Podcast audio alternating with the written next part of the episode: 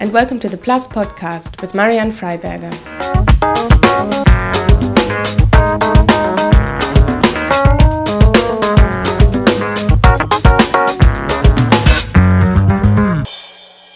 One of the best kept secrets of mathematics is what mathematicians actually do.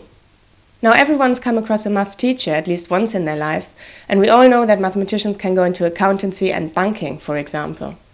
But if you read Plus regularly, you'll know that the career options for mathematicians are much wider than that, and that mathematics is used in everything from computer game design to architecture and even the arts and social sciences.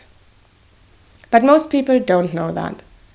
And this might be part of the reasons why students seem reluctant to take maths at A level and university.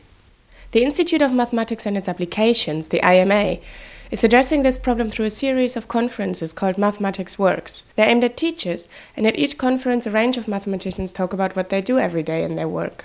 Later on in this podcast, we'll be talking to one of the speakers of this year's conference, Paul Shepherd, about how he uses maths to build huge football stadiums like the Arsenal Emirates Stadium. But first, Let's find out from David Youdan, the executive director of the IMA, why he thinks such a conference series is necessary.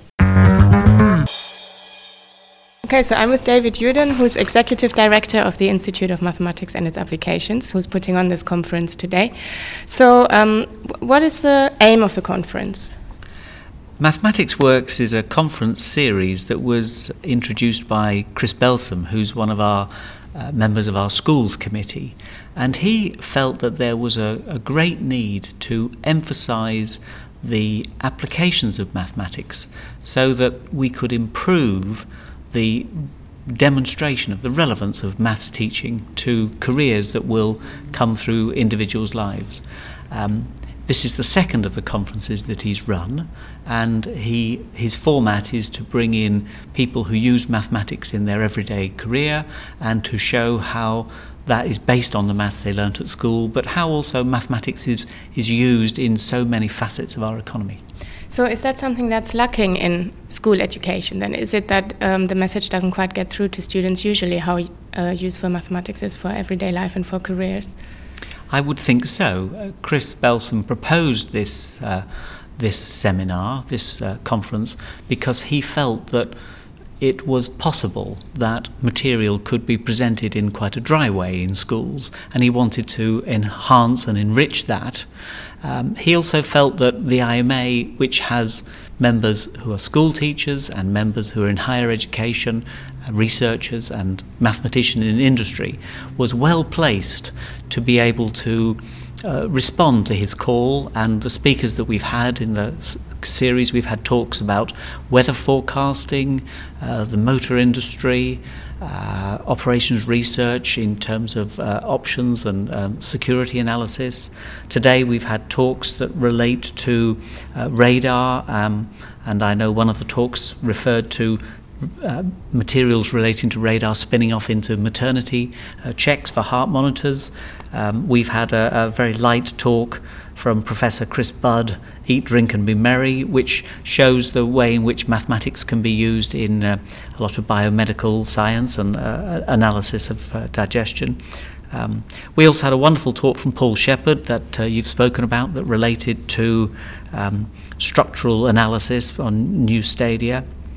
And Peter Grindrod, who's our president, gave a, a, a very inspiring talk not only talking about some applications that he's had in mathematics to do with customer databases, but also referring to the way in which, uh, as we see our economy growing, we have need for uh, the um, telecom industry, we have need for maths in bioinformatics, customer databases, the finance industry, the whole raft of areas where mathematicians will be needed to fuel our economy. And one of the speakers earlier mentioned that um, there's hardly any examples in maths textbooks about um, ap- applied mathematics as it was presented today. And also, I know that many teachers complain about the, the fact that they just don't really know what the applications are. So, why is that? Why have the applications of mathematics somehow dropped out of what is being taught at school?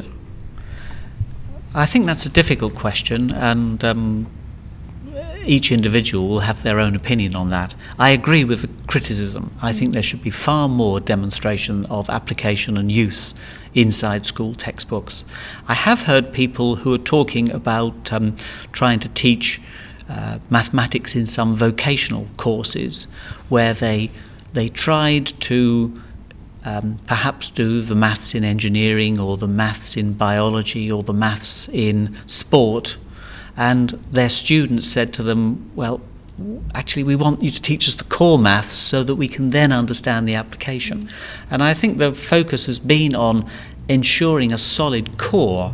But the disadvantage of focusing on the core is that for students who don't naturally understand mathematics, they do like to see these applications, and um, I've, I agree, this is an area that is lacking and something that we could do. Would it be a good idea to integrate more of this into teacher training? A program where teachers who are trainee teachers go out and meet people who are in industry and just get more of a picture right from the start?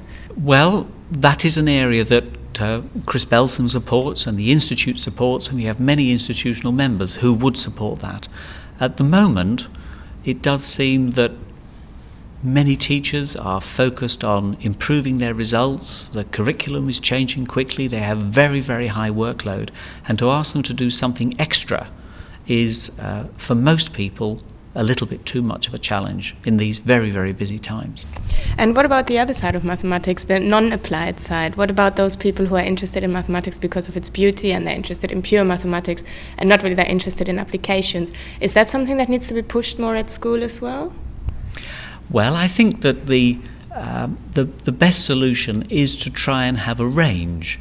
There is no one inside the IMA who would not support the core of mathematics, the beauty of mathematics, the benefit of mathematics for itself, and the need for people to uh, consider these patterns that we see throughout the universe and to carry on and study those. So, no dilution in those areas. But for others, who find that they would like to see more examples, that given the motivation of examples, they would switch on more and pay more attention.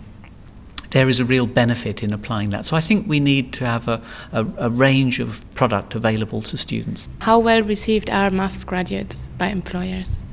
Well, we know that maths graduates are, are very well received by employers. We have very good data in terms of lifetime's earnings for people who have maths degrees, and we take that as a reflection of uh, um, a demand from that sector. We know that people who have maths degrees have very high employability, so we're quite content about that. We also know that the need in a knowledge economy for people who are maths rich is going to continue to grow.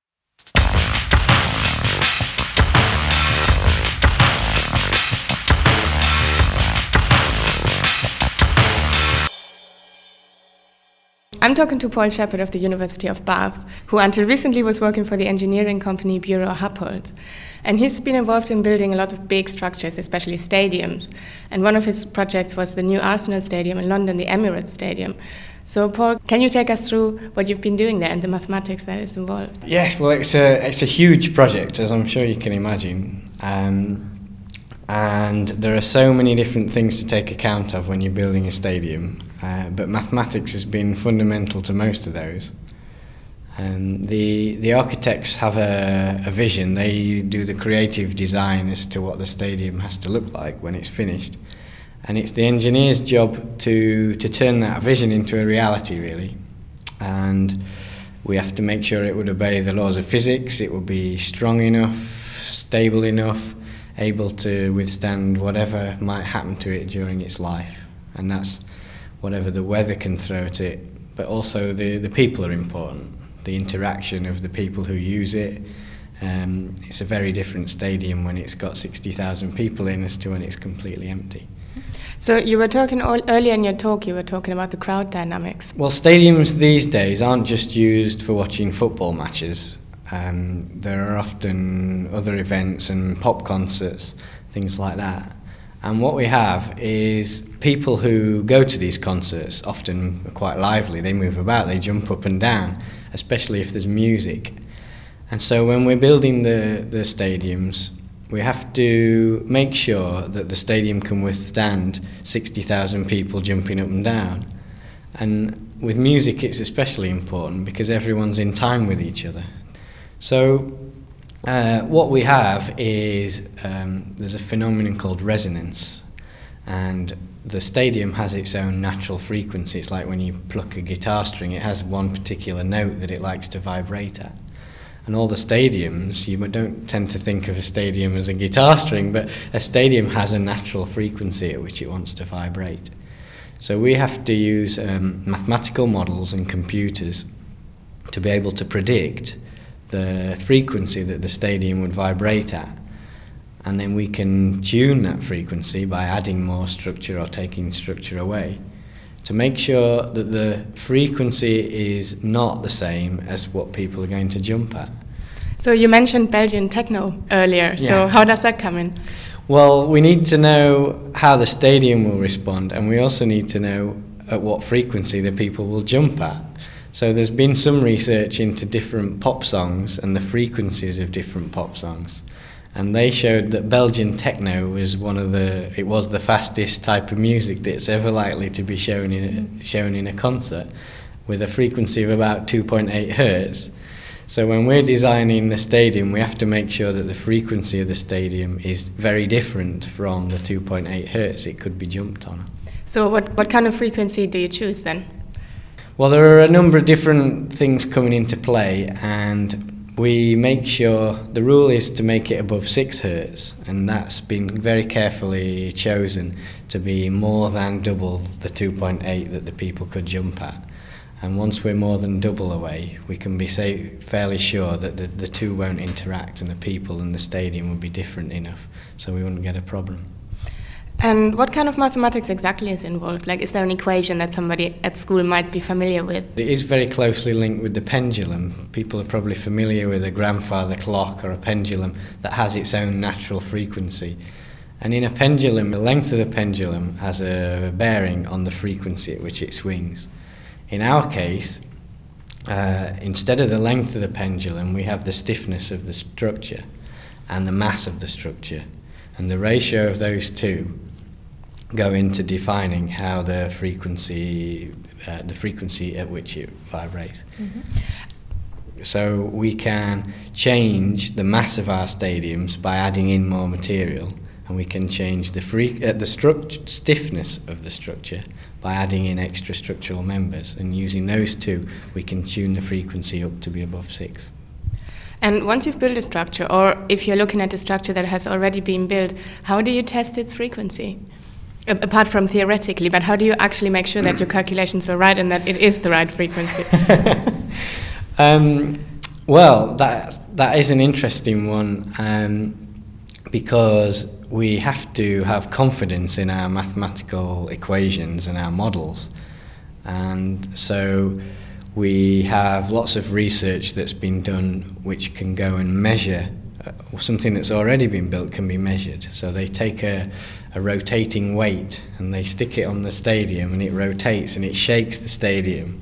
So you're actually shaking? So they actually shake stadiums and measure the response and they can work out what frequency it swings at. Now, what about the structure? Because you were talking earlier about the roofs, and you know, especially if you're building a football stadium, um, you can't put any, any, columns in the middle because the pitch is there.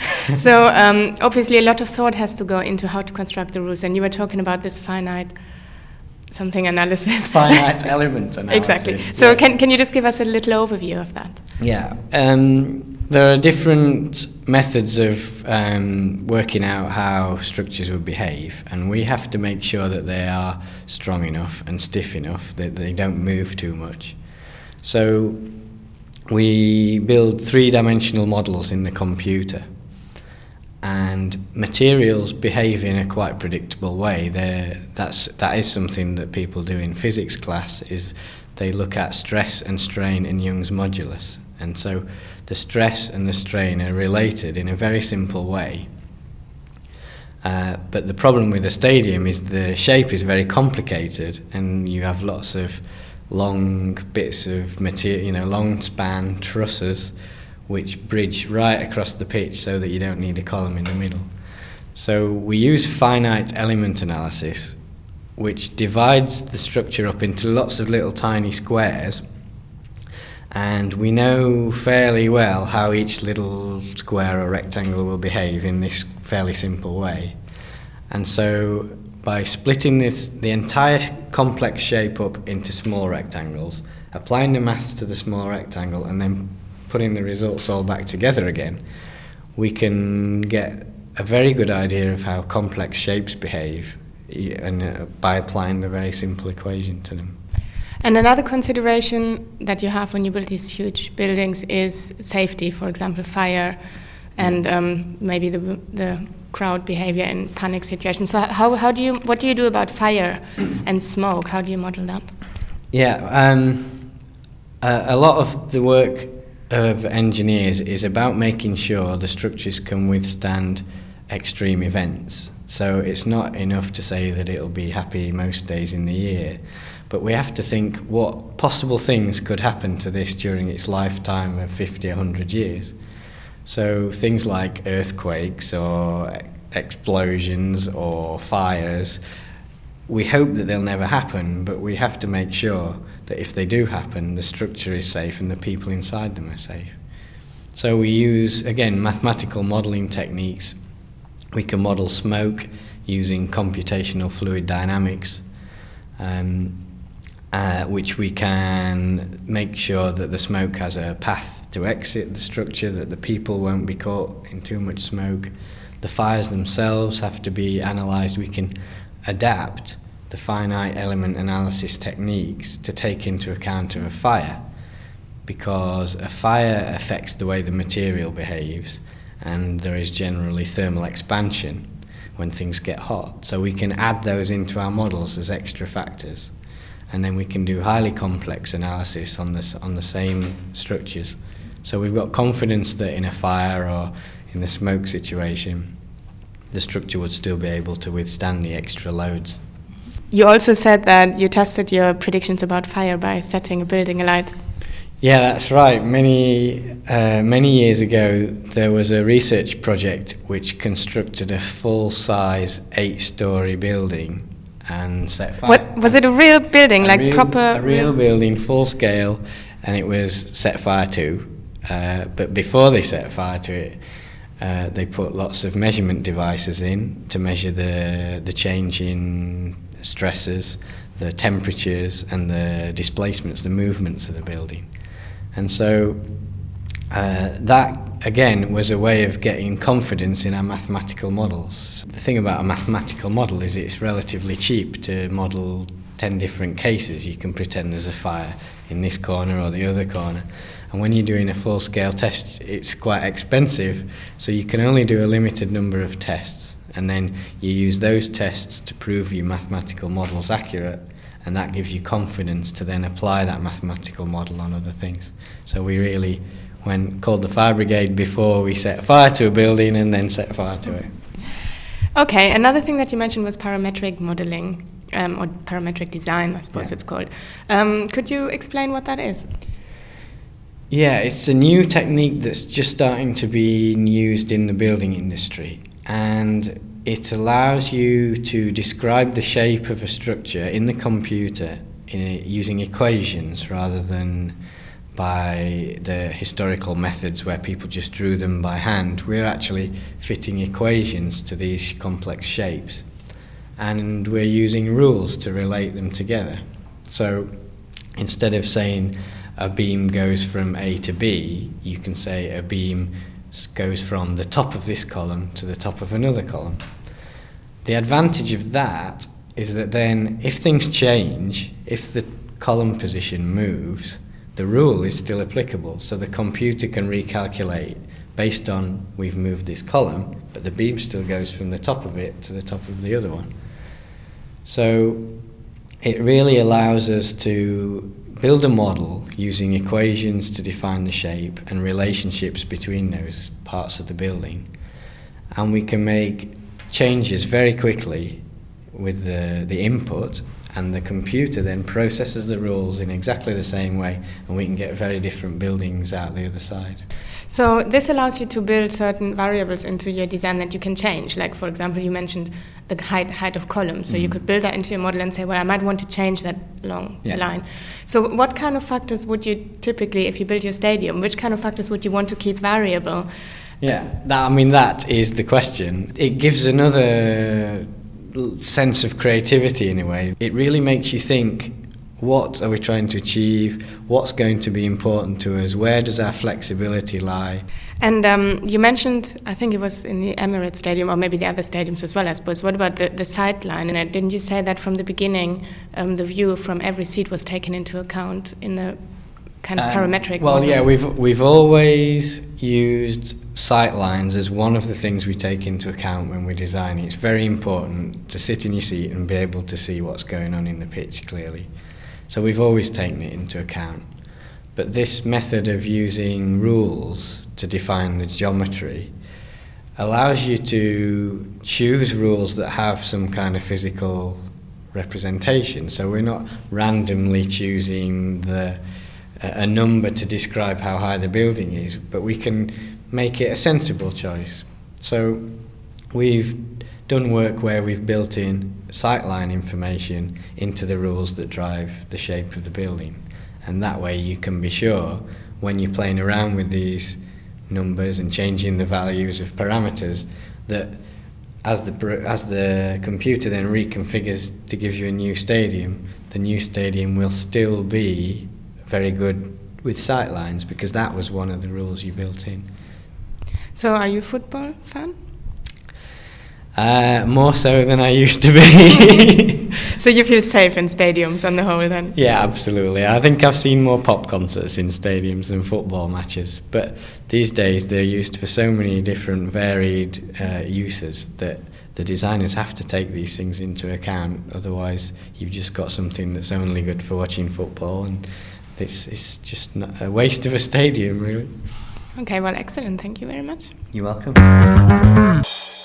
And this brings us to the end of this edition of the Plus podcast. If you'd like to find out more about how mathematics is being used in real life, then look at the Plus Magazine Careers Library on plus.maths.org/careers. Thanks for listening and bye bye.